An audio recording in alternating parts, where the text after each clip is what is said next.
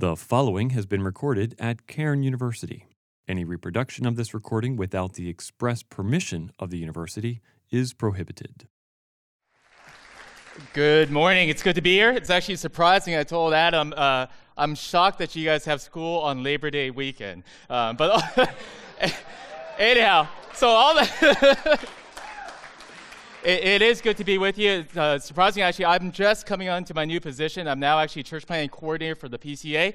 Uh, so I actually want to give this plug. If any of you guys are ever interested in planting a church and I want to plant this early, uh, would you please t- uh, talk to me after? Uh, that basically, that's my new role, is to plant as many churches throughout the greater Philadelphia area. And the second kind of quid pro, or another announcement, if you're interested in having a ministry opportunity, please see Stephanie in the back. Um, but there are a lot of church plants that could use college students to serve uh, and and really uh, use your service and your gifts uh, for gospel ministry. With that said in mind, if you guys actually have your Bibles, we're going to dive straight in because apparently I have a time limit. Uh, Genesis chapter 1, verses 26 to 31. Let me read God's word and then we'll spend our time today hearing again from the Lord through this word. Genesis 1 26 to 31. Here now, a reading of God's word. Then God said, Let us make man in our image, after our likeness, and let them have dominion over the fish of the sea, and over the birds of the heavens, and over the livestock, and over all the earth, and over every creeping thing that creeps on the earth.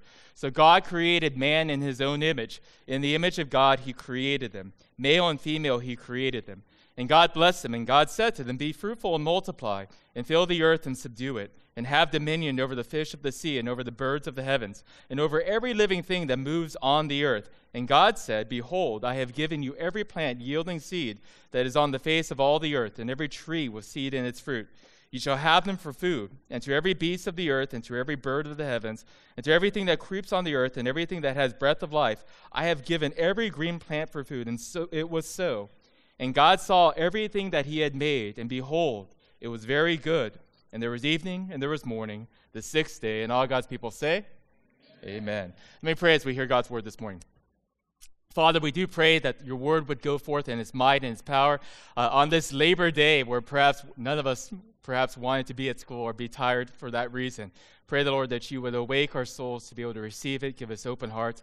And we do pray that as we talk about the issue of identity, if we are confused in any way, shape, or form, if there's areas, Father, that we need to be corrected on, Father, we pray that you would correct it by your word, that we might see Jesus more clearly and how he redeems all things, how he makes all things new according to his glory. In Jesus' name we pray. Amen. So I started this series a long time ago in, our church, and what I did was uh, it's this phrase "Imago Dei." And any out of curiosity, anyone know what that word means? Imago Dei. Raise right there. The image of God, right? And so the phrase itself is a Latin phrase, and the phrase actually ties into this understanding that you all, more so, all of humanity, was created in the image of God.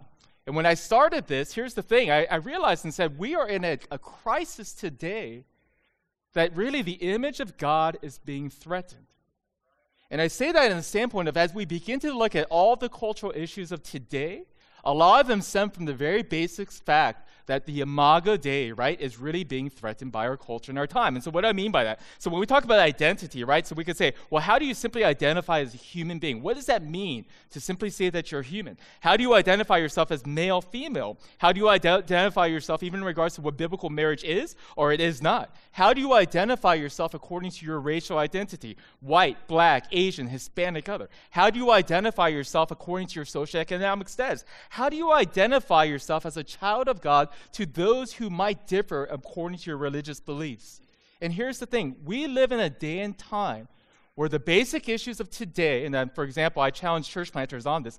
I say the credibility of our gospel witness is based upon two issues race and sexuality. And on those two issues, believe it or not, what stem from that is the imago Dei. That on those issues, what we tend to do in our culture and time is we rob someone of it. So, for example, let me use race, since obviously I can't hide the fact that I'm Asian American. when we typically go to someone of a different color, we look upon someone and we can make generalizations as such. And what we do is we oftentimes vilify them, dehumanize them, rob them of inherited God given qualities that God has placed within them based simply on the idea of the Imago Dei.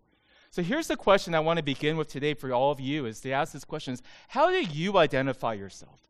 I can remember that as a college freshman or even just being in college, questions of identity floated around all the time. And so the real question, I think, to begin is to say, well, how do you know where you're going if you don't know where you've been? And so for those of you guys who like to watch movies, in the movie Hitch, this was the, mo- the line, right, that Will Smith used to get the girl, right? If you remember, right, he's courting this girl who happens to be of a minority descent, and he takes her eventually to Staten Island.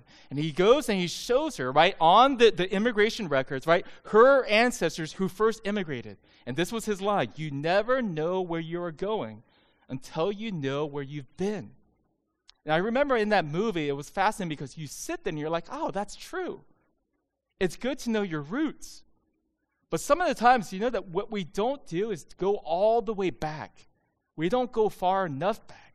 We don't go to the fact of where God started it all, which is in creation. And so that's why we're picking Genesis 1. But to begin, even just another point of illustration. So, uh, as college students, especially if you live in a dorm here, maybe perhaps you took a trip to IKEA and you thought to yourself, I need a piece of furniture just like this. This is the IKEA building bookshelf. And you, perhaps, maybe just like me, thought to yourself, oh, I can just build it. I don't need the instruction manual. I'm just going to take out all the parts and assemble it together. And you do so, and oftentimes this is what it will look like. And you're like, oh, it's a fail, right? You couldn't do it. And you come to hopefully the realization that you get to the point is what you needed all along was what? The instruction manual. You needed to look at what the design was, how the architect had fashioned it. And again, if I can challenge you as students, and in particular all who are gathered here today, we would remind ourselves that there is an instruction manual to which God has given us. And that's why we need to look at it. Because again, it's how He architected, how He designed us, and how he fashioned us. Just a quick story. A couple of years ago, my wife had lost her driver's license and she was frantic because she was like, I don't know what I'm going to do. How am I going to find out, you know, what, what, how am I going to go and, and, you know, get, uh, you know, buy things or, you know, be able to, if I get pulled over, how are they going to know who I am, et cetera, and things like that. And she was frantic. And ultimately, what she was doing, she says, I need to find my identity. And again, I would challenge to say that some of us in this room, maybe perhaps especially as a college student, you're, find, you're asking yourself, is this is where I begin to find my identity? I was a youth pastor for over 10 years, and I still remember that the seminars that I gave were oftentimes revolving around this very thing, because now you're beginning to ask these questions of, who am I really? And in particular, if you're a believer in Jesus Christ, you should be asking that question even more so. What does it mean for me to be a believer in Jesus Christ, a Christian? And so ultimately, at the end of the day, there are three things I want to at least just point out in the text uh, that we're going to kind of just highlight more, in particular in Genesis 1 26 to 28. And in the things I want to just highlight or say this what we see in Genesis is that we are created by God, we are created like God, and lastly, we are created for God. And each one of these things, if you can, just for a moment, just follow with me. To say that we are created by God, all creation was created by God. Our origin is found in Him and in Him alone. And you see, ultimately, at the end of the day, you and I are finite beings. We ask questions, for example, like, What high school did you come from? Where were you born? What city are you from? We have an understanding of a beginning. But when Scripture here tells us, in the beginning, you realize that what it's giving is an identity to say is that everything in creation originates with God. Therefore, God has a dubious honor to be able to say this, right? That everything in all of creation, if it's created by Him, we go back to go back to the whole Will Smith quote, where we need to know where we're from. Is actually we come from Him. And in our day and time, we sometimes lose that, do we not? We think to ourselves as humans, we think we have this, this honor to be able to say we know everything. And what we don't do is to go to be the ability to look at Scripture and say, no, we were created by him. The very phrase, in the beginning, God, presupposes or gives you this understanding that we have an eternal creator outside of time. Now, we know that something was before or in the beginning, and that's why we ask those questions. But therefore, here we see everything that exists is grounded in God, finds its origin in God, its being in God, its reality is found in God. He and He alone has no beginning and has no end. Therefore, when we look at Scripture, that's why this analogy of potter and the clay is there, right? And think about the idea of the creator versus the created, right? Genesis 1:26 again. Then God said, "Let us make." Jeremiah 18:6. Behold, like the clay in the potter's hand, so are you in the hand, O house of Israel. Isaiah 64:8. But now you, O Lord, are our Father. We are the clay. You are the potter. We are all the work of your hand. And Romans 9 even insinuates it once again. This idea of potter and the clay created versus the creator. And if we're the created, we're also then fashioned for something, which is the like. We were created to be like Him. Now, again, if I can just highlight this, the Bible speaks that the only thing in all of creation that resembles His likeness is male and female, humans. Now, again, I have a dog, as was quoted. He's a Morkie, right? He's, he's Mission Impossible Kim. He is cute. He's adorable. We got him on Super Bowl Sunday. He was born December 15th, 2017. So he's still a puppy. And let me make sure you understand this. As cute as he is, and he's mad cute, at the end of the day, right? He has far less of a value than any human that walks on this planet.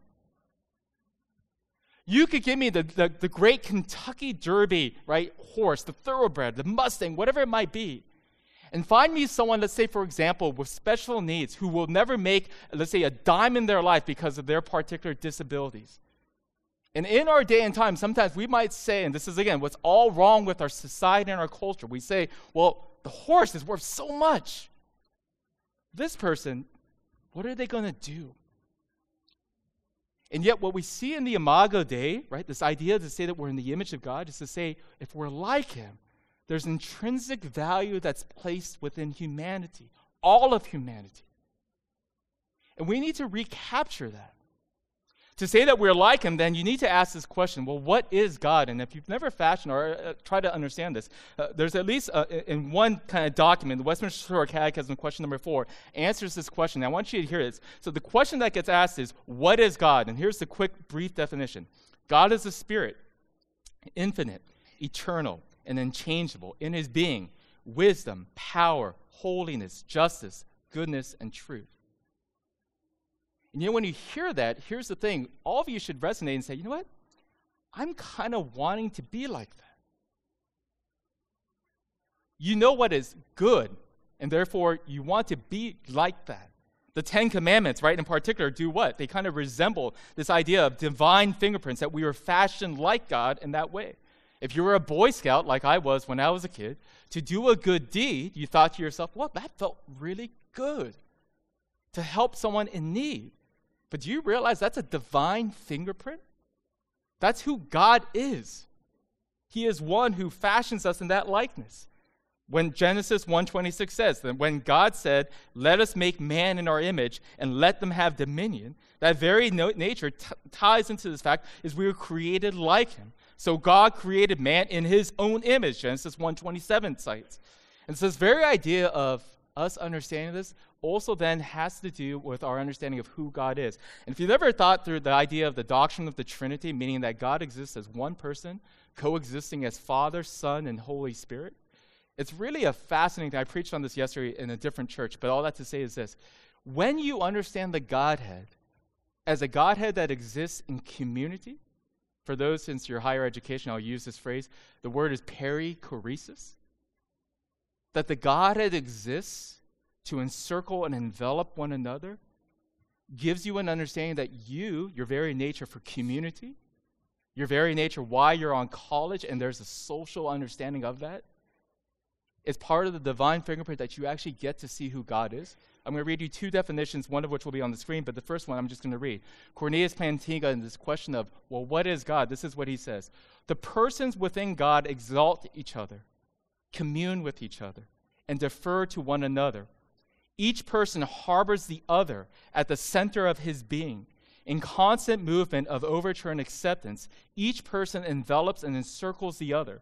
God's interior life, therefore, overflows with regard for others. So let me hear you see this, or have you see this. When you look at God, the Father, the Father says, Don't look at me. He says, Look at my Son. Look at the Spirit. When you look at Jesus, in particular, if you want to record and look through the life of the Gospels, what do you see Jesus doing? He says, I'm on a mission from my Father to redeem and rescue that which is lost. He says, There will be one who comes after me who's far greater than me. And what you see in the very essence is this what's wrong oftentimes with our culture and society is we want to have the buck stop with us, self centeredness, etc. And what you realize to say is we weren't created for that. We were created for community. We are created to actually uplift the other. Marriages will fail when how? when oftentimes they become self centered. This very nature, C.S. Lewis says it this way, right? He says this in regards to what you could look at in terms of the Godhead. He says in Christianity, God is not a static thing, but a dynamic, pulsating activity, a life, almost a kind of drama, almost, if you will not think of me irreverent, a kind of a dance. For those of you guys who know what it means to be a true friend to one another, you realize that's what it's like to dance around the other. When you find yourself in love with someone, what is it like?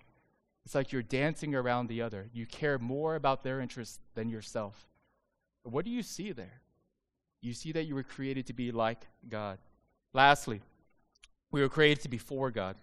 There's something unique about being created in the being, being the creator to the created. You get to set its purpose. Not that we get to set our purpose, but that the creator gets to set its purpose. You see, we are created. You and I were created by a creator. We didn't used to be something else, and now we're this. We were created by a creator, which means we have a set purpose that God, the great architect, had designed. So imagine again, if you have an iPhone or a smartphone, let's use the iPhone just for the sake of reference. If you have an iPhone, right, and Steve Jobs is still around, you can, the iPhone can't say to, you, the, to Steve Jobs and say, Look at me, I have my own purpose. Because why? Because Steve Jobs gets to say, I created you. Everything about you I fashioned. I architected everything about you, and I have a purpose for you. Your purpose is to be a smartphone. And the very nature of us sometimes as creations, what we don't get is, is that God created us likewise for a purpose to reflect Him. I have three children. One of those three children, maybe at some point after this chapel, you can spot them, is actually in this room.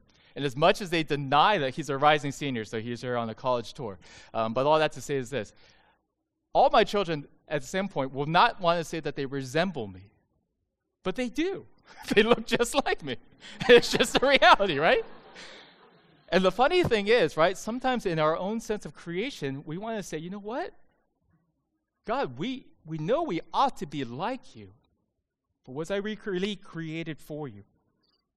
The Imago Dei says this, is that we have a fixed point.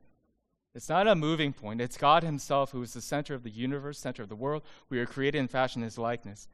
And yet, sometimes in our own foolishness, we kind of follow Proverbs 14:12, where it says, "There is a way that seems right to a man, but its end is the way of death." You see, the point of all this is this: Genesis 1 and all of Scripture speaks of this truth. We were created by God, like God, and for God, but something messed it all up: sin. We lost our way. We couldn't find our fixed point again. So enters Jesus, the Son of God, who by his life, death, and resurrection showed us the way once again. Born again by God, like God, like him, as being renewed in the image of God, where again all things will be restored perfectly. I'm going to end with just two illustrations, and then we'll be done for today. The, the illustration I want to begin is first, ah, sorry, is first this, I like to listen to TED Talks, and I, I find TED Talks fascinating. I got to listen to this TED Talk this past week, and it was about this woman in particular. So her name is Euna Lee, and she was with her colleague Laura Ling in China as on a reporter, and she was captured by North Korean guards. She was held for 140 days in a North Korean prison. Now, again, as a South Korean American, uh, she had all kinds of things told her about North Korea, in particular, how evil and how bad they were. And so when she went into this prison, she was absolutely afraid. She was like, oh my goodness, they're the enemies. I'm going to vilify them, and I can't believe I'm doing it. So everything about her, all her apprehensions were up. And she's like, I can't believe it. So she, you know, was scared. She was afraid. She couldn't sleep. She shouldn't do all these things. And that's how she came into this prison. Vice versa, the North Korean guards, in particular the female guards that were put around her, had the same exact propaganda told to them all these Americans were bad. All they do is bad things, etc., and things like that. So they treated her unfairly to begin with. But it was all, all of a sudden, slowly but surely, after the 104, uh, during the 140 days that she was there inside that prison, that they began to talk to one another. They realized that they all liked girl, boys. They realized that they had deep life questions about what they were going to do, dreams and ambitions, friends, etc., and things like that. Basically, what she says is she realized over time is she came in and she vilified them. She saw them as the enemy. She saw them as less than human. She couldn't see the image of God in them.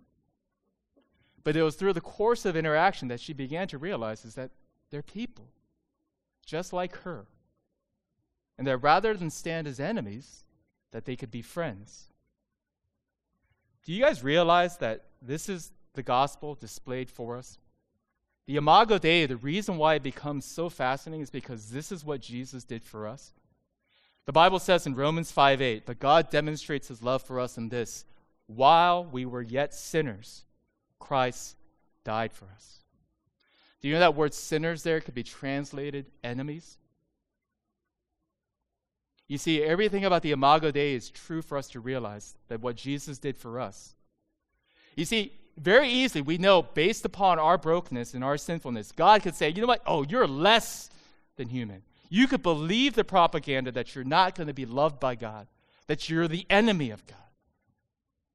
But God says no. Everything that was lost according to the fall, He restores. He restores so well that He says, I'm not going to treat you like an enemy. I'm going to treat you as one who is fully known and fully loved. What if Christians today who understand that this is what Jesus did for us, that we could do that to those in this world. That when we take a look at the issues of our day, in particular revolving around race and sexuality, that we say, you know what, we're not going to vilify, but rather instead we're going to demonstrate a grace filled compassion. The same thing Jesus did for us. And say, I'm not going to treat you like an enemy but I'm going to treat you as someone who could be fully restored by the love of Jesus. What would it look like? Let me end, since I feel like I do have time, it'll be a quick four minute video. And if I can, what I want to do is say that this really s- kind of sums up everything that I had talked about today about the Imago Dei. As you watch this video, would you kind of consider again this, this narrative? And if you don't know these phrases, I'll just give it to you. It's called the meta narrative of Scripture. It's creation, fall, redemption, restoration. And it's the very thing that we talked about today. We were created in the image of God to be like Him, for Him, and by, by, Him and for Him, like Him and for Him. And yet something went wrong, and yet God, in His grace and mercy, restored it perfectly through the work of His Son. What I hope you get is that the very nature of the image of God that we rob, Jesus restores. My prayer is that you would feel restored today, knowing again what Christ has done. And as you go forth from this place, as well as you are witnesses in this day that we live, that you do not look to the other to rob them or dehumanize them, but rather, again, as Christ would look upon them. So likewise, be restorers of the image of God as you share the gospel of Jesus Christ with them. Let's bow our heads in prayer as we end our time. Father, I do pray, Father, for the students, especially as they begin this semester, especially, Father, those who might be asking deep questions about who they are. We pray, Lord, that the preaching of your word this day might bear much fruit in their life to know again that we were created in your image. That is what sin oftentimes, Father, robs us and reminds us again that we perhaps were not. And yet it's the beauty of your Son, Jesus Christ, that restores all things. So, Father, may your restoring work be upon those in this room. May we, Father, as your, your people, as your witnesses, as salt and light within this earth, be reminded to go forth and be image bearers of God who are a part of that great restor- restoring work of the kingdom that goes forth to say again that you're making all things new. May we rest this day in you. May you be honored and glorified. In Jesus' name we pray. Amen.